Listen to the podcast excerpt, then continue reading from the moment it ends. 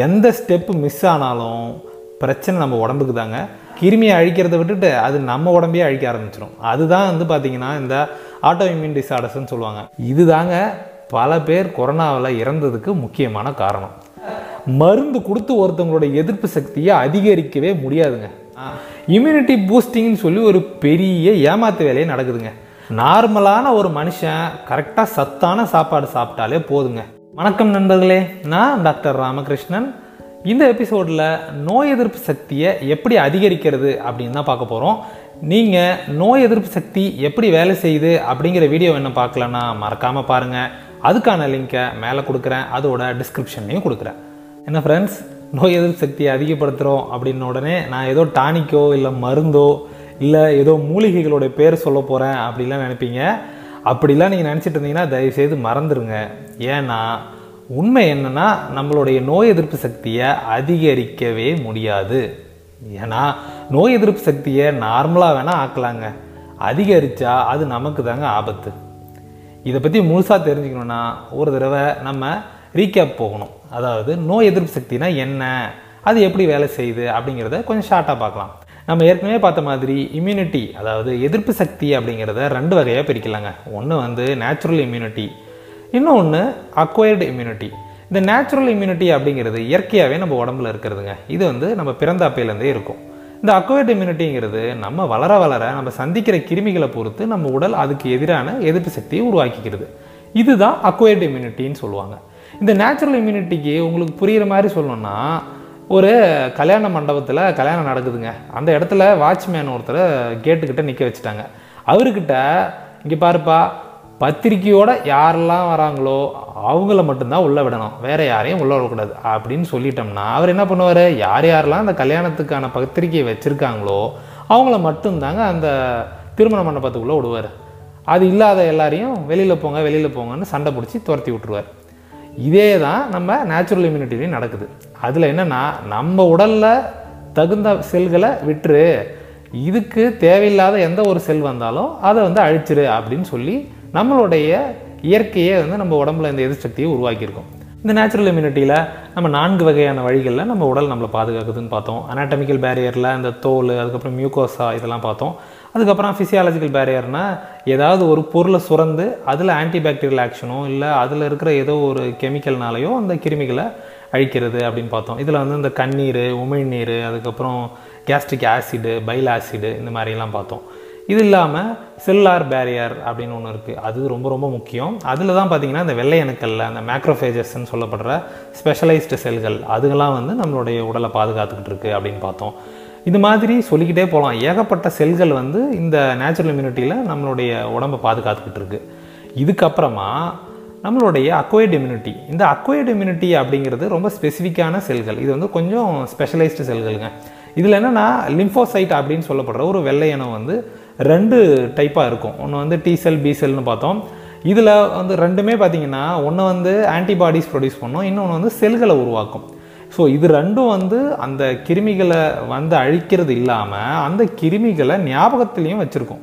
அடுத்த முறை அந்த கிருமி வந்துச்சுன்னா வேகமாக வந்து இந்த செல்கள்லாம் இந்த கிருமிகளை அழித்து நம்ம உடலை பாதுகாக்கும்னு பார்த்தோம். ஏன்னா முதல் தடவை வரும்போது இந்த அக்வைர்ட் இம்யூனிட்டி வேலை செய்கிறதுக்கு ஒரு அஞ்சு நாள்லேருந்து சில வாரங்கள் வரைக்கும் ஆகும் அப்படின்னு பார்த்தோம்.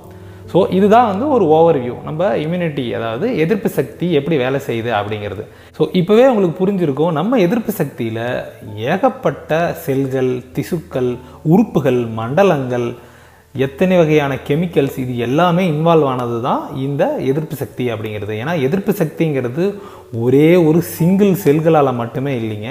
அது நம்மளுடைய உடம்பில் இருக்கிற பல செல்கள் ஒன்றாக இணைந்து செய்கிற ஒரு வேலை. அதனால் இதில் வந்து ஒருத்தர் மட்டும்தான் ஹீரோன்லாம் சொல்ல முடியாதுங்க. ஏன்னா ஒவ்வொரு ஸ்டெப்பும் முக்கியம். அது ஸ்டெப் பை ஸ்டெப்பாக போனால் தான் அந்த எதிர்ப்பு சக்தி கரெக்டாக வேலை செய்யும். எந்த ஸ்டெப்பு மிஸ் ஆனாலும் பிரச்சனை நம்ம உடம்புக்கு தாங்க. ஏன்னா கிருமியை அழிக்கிறத விட்டுட்டு அது நம்ம உடம்பையே அழிக்க ஆரம்பிச்சிடும் அதுதான் வந்து பார்த்திங்கன்னா இந்த ஆட்டோ இம்யூன் டிசார்டர்ஸ்னு சொல்லுவாங்க. இதில் தான் பார்த்தீங்கன்னா அலர்ஜிக் ரைனைட்டிஸ் அதாவது எப்படித்தாலும் தும்மல் வந்துகிட்டே இருக்கும் மூக்கில் சளி ஒழுதுகிட்டே இருக்கும் அதுக்கப்புறம் வீசிங் ப்ராப்ளம் ஆஸ்துமான்னு சொல்லுவாங்க. ஸோ அது வந்து நம்ம நுரையீரலில் அலர்ஜி வர்றது. அது இல்லாமல் ஏகப்பட்ட அலர்ஜி ப்ராப்ளம்ஸ் இருக்கும். அதில் பார்த்தீங்கன்னா ரொமட்டாய்டு ஆர்த்ரைட்டிஸ் எஸ்எல்இ அப்படின்னு சொல்லிக்கிட்டே போகலாங்க இந்த மாதிரி ஏகப்பட்ட பிரச்சனைகள் நம்ம எதிர்ப்பு சக்தி சரியான முறையில் தூண்டப்படலை. தவறான முறையில் தூண்டப்பட்டுச்சுன்னா இப்படி தான் நடக்கும்.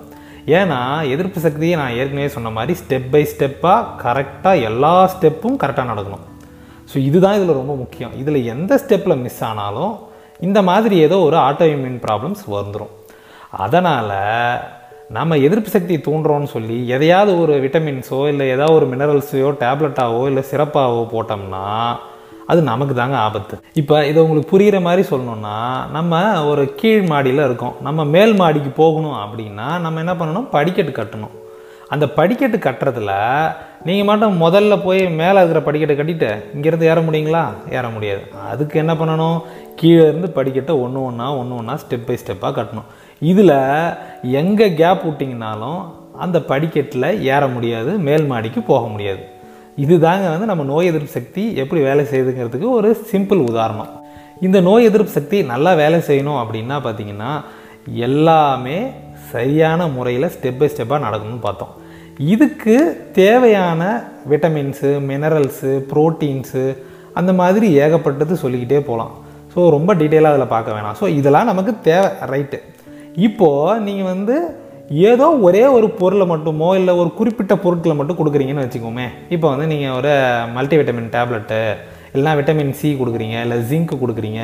இந்த மாதிரி ஏதோ ஒரு சத்து டானிக்கு இல்லை சத்து டேப்லெட்டோ போடுறீங்க அப்படின்னு வச்சுக்குவோம். இது இல்லாமல் சில பேர் மூலிகை வைத்தியமும் பண்ணுவாங்க. ஸோ ஏதோ ஒரு மூலிகை இப்போ ஒரு இஞ்சி இல்லைனா மஞ்சள் இந்த மாதிரி ஏதாவது ஒன்று மூலிகையை போடுறாங்கன்னு வச்சுக்குவோம். அந்த பர்டிகுலர் பொருட்களில் குறிப்பிட்ட விட்டமின்ஸ் மினரல்ஸ் மட்டும்தாங்க இருக்கும். மீதி இருக்கிற பொருட்கள் எதுவுமே அதில் இருக்காது. அப்போது நீங்கள் வெறுமனே ஒரே ஒரு பொருளையோ இல்லை ஒரு ரெண்டு மூணு பொருளை மட்டுமே வந்து ரெகுலராக எடுத்துக்கிட்டே இருந்தீங்கனாலாம் உங்கள் எதிர்ப்பு சக்தி நார்மலாலாம் ஆகாதுங்க. அது தேவையில்லாமல் கண்ட இடத்துல தூண்டி விட்டு நிறைய பிரச்சனையாக்கி இந்த ஆட்டோ இம்யூன் ப்ராப்ளம்ஸ் நான் சொன்னேன்ல அந்த மாதிரி ஏதாவது வர்றதுக்கு வாய்ப்பு இருக்குது ஏன்னா இப்போ இந்த கொரோனான்னு சொல்லி ஒன்று வந்தது தெரியுங்களா? அதில் வந்து அந்த வைரஸ்னாலலாம் யாரும் சாகலைங்க.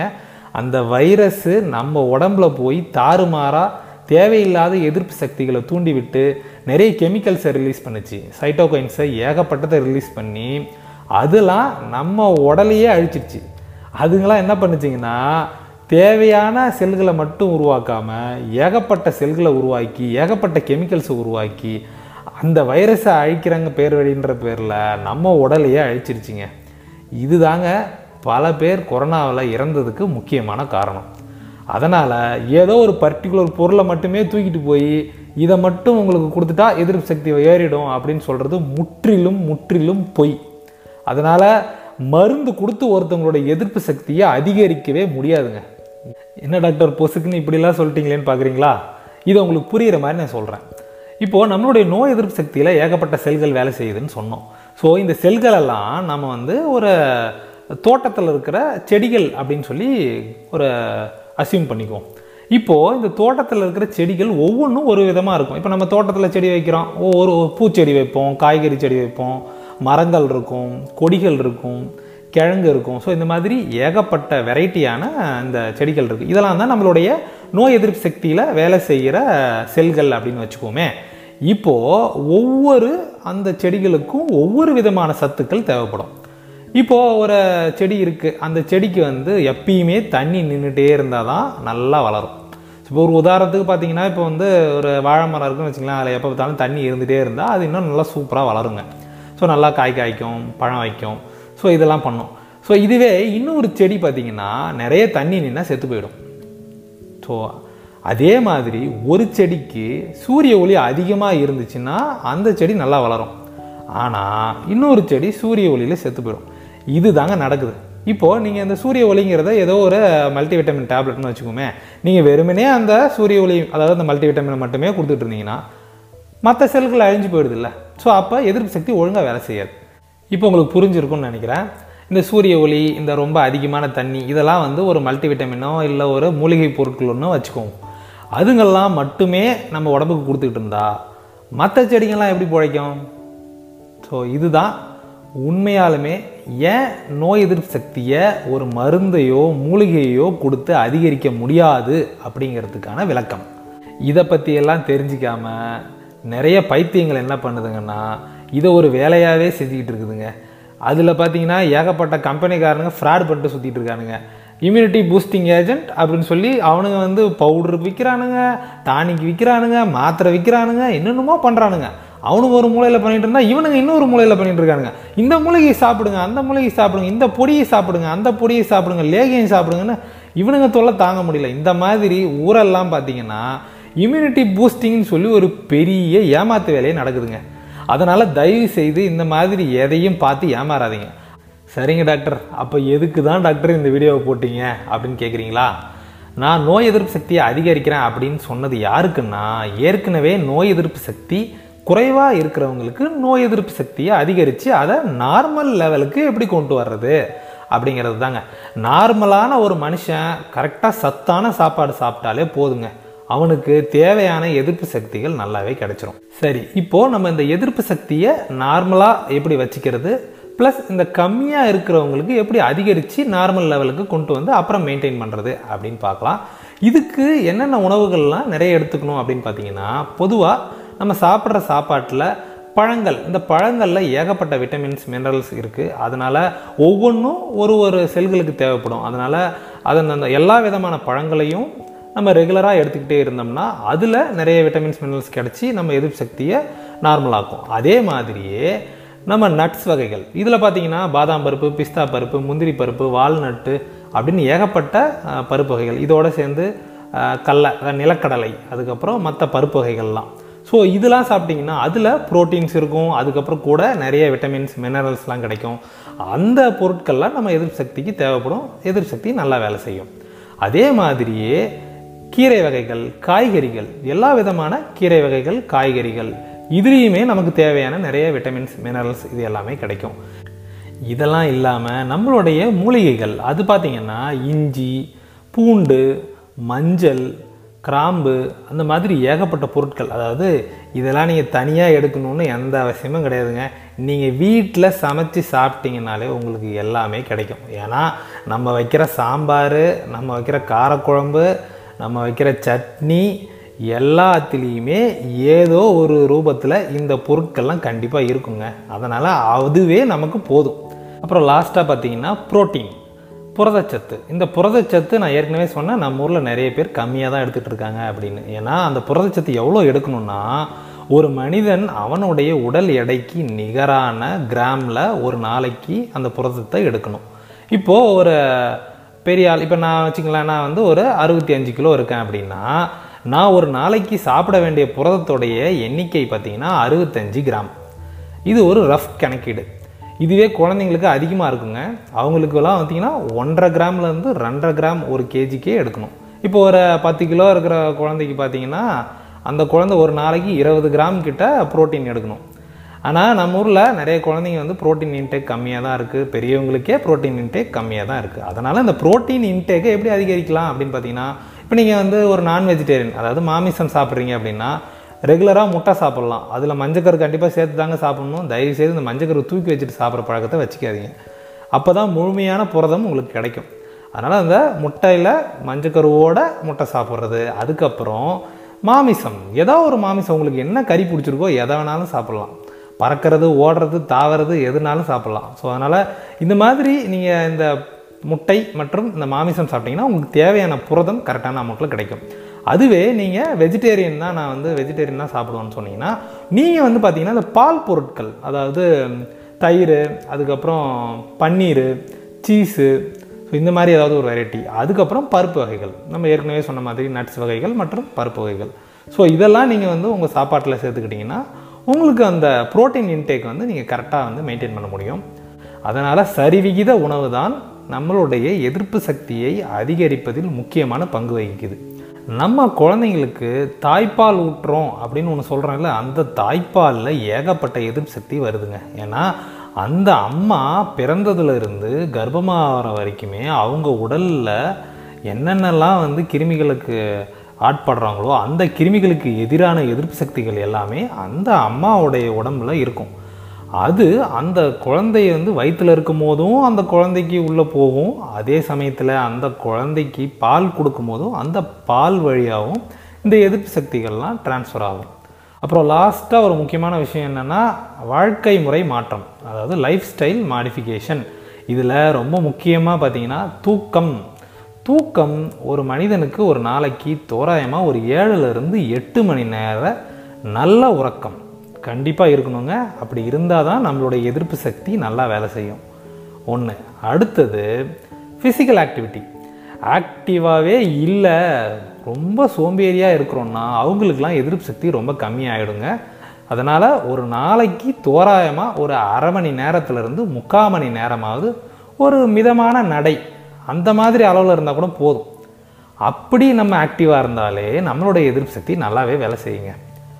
அப்புறம் சில கெட்ட பழக்கங்களை அவாய்ட் பண்ணுறது அதாவது இந்த சிகரெட் அடிக்கிறது அதுக்கப்புறம் சரக்கு அடிக்கிறது இதெல்லாம் அவாய்ட் பண்ணுறது ரொம்ப ரொம்ப நல்லது. ஏன்னா இதெல்லாம் நம்ம பண்ணோம்னா எதிர்ப்பு சக்தி கண்டிப்பாக குறையும். இந்த விரதம் இருக்கிறாங்கல்ல அந்த விரதம் இருக்கிறதுனால நம்மளுடைய எதிர்ப்பு சக்தி அதிகரிக்குது அப்படின்னு சொல்லி நிறைய ஆராய்ச்சிகளில் கண்டுபிடிச்சிருக்காங்க. அதனால் நம்ம இன்டர்மீடியட்டாக அதுக்குன்னு இப்போ பசியோட ப பட்னியாகவே கிடக்கணும்னு சொல்ல வரல. நம்ம வாரத்துக்கு ஒரு தடவை விரதம் அப்படின்னு இருந்தோம்னா நம்மளோட எதிர்ப்பு சக்தி அதிகரிக்குங்க. அதனால் ஷார்ட்டாக பார்க்கணுன்னா நம்ம எதிர்ப்பு சக்தியை நார்மலாகவும் அதுக்கப்புறம் கம்மியாக இருக்கவங்களுக்கு அதிகரிக்கணும்னா என்னென்னலாம் செய்யணும் அப்படின்னா சரியான உணவு. உணவில் என்னென்ன? நம்ம பிறந்த குழந்தைக்கு கரெக்டாக தாய்ப்பால் கொடுக்கறது. அதுக்கப்புறம் சாப்பாட்டில் பெரியவங்களோ குழந்தைங்களோ அவங்க பார்த்திங்கன்னா அவங்களுடைய உணவில் இந்த மல்டி விட்டமின்ஸு மினரல்ஸு ப்ரோட்டீன் இன்டேக்லாம் கரெக்டாக எடுத்துக்கிறது. இது வந்து இந்த பழங்கள் காய்கறிகள் கீரை வகைகள் அதுக்கப்புறம் இந்த கறி முட்டை பருப்பு வகைகள் பன்னீர் வெரைட்டிஸ் அதாவது பால் பொருட்கள். ஸோ இந்த மாதிரி எடுக்கிறது அதுக்கப்புறம் இந்த மூலிகை பொருட்கள். இது வந்து பார்த்திங்கன்னா நம்ம சமையல்லே இருக்கும் எக்ஸ்ட்ரா எடுக்க தேவையில்ல. அதாவது இஞ்சி பூண்டு இந்த மாதிரி வெரைட்டிஸ் ஸோ இந்த மாதிரி நம்ம சாப்பாட்டில் கரெக்டான அமௌண்ட்டில் சாப்பிட்டோம்னா நம்ம எதிர்ப்பு சக்தி கரெக்டான அமௌண்ட்டில் தூண்டப்படும். ஸோ மூணாவது லைஃப் ஸ்டைல் மாடிஃபிகேஷன் இதில் நம்ம முக்கியமாக பார்த்தது நம்ம கரெக்டாக தூங்கணும் அதுக்கப்புறம் நம்ம ஸ்ட்ரெஸ் இல்லாமல் இருக்கணும் ஃபிசிக்கல் ஆக்டிவிட்டி இருக்கணும். அப்புறம் எல்லாத்தோட ரொம்ப முக்கியமான ஒரு விஷயம் இந்த நோய் எதிர்ப்பு சக்தியை அதிகரிக்கிறதுக்கு ஒரு மருந்து இருக்குங்க. அந்த மருந்துக்கு பேர் தடுப்பூசி.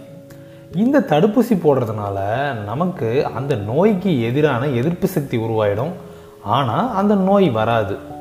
மேற்கொண்டு அந்த தடுப்பூசி போட்டதுக்கப்புறம் அந்த கிருமி ஏதாவது நம்ம உடம்புக்குள்ளே வந்துச்சுன்னா இந்த நோய் எதிர்ப்பு சக்தி அதோடைய ஞாபக சக்தியிலிருந்து இந்த கிருமிக்கு எதிரான ஆன்டிபாடிகள் மற்றும் செல்களை உற்பத்தி பண்ணி ஈஸியாக அந்த கிருமியை அழிச்சிருங்க.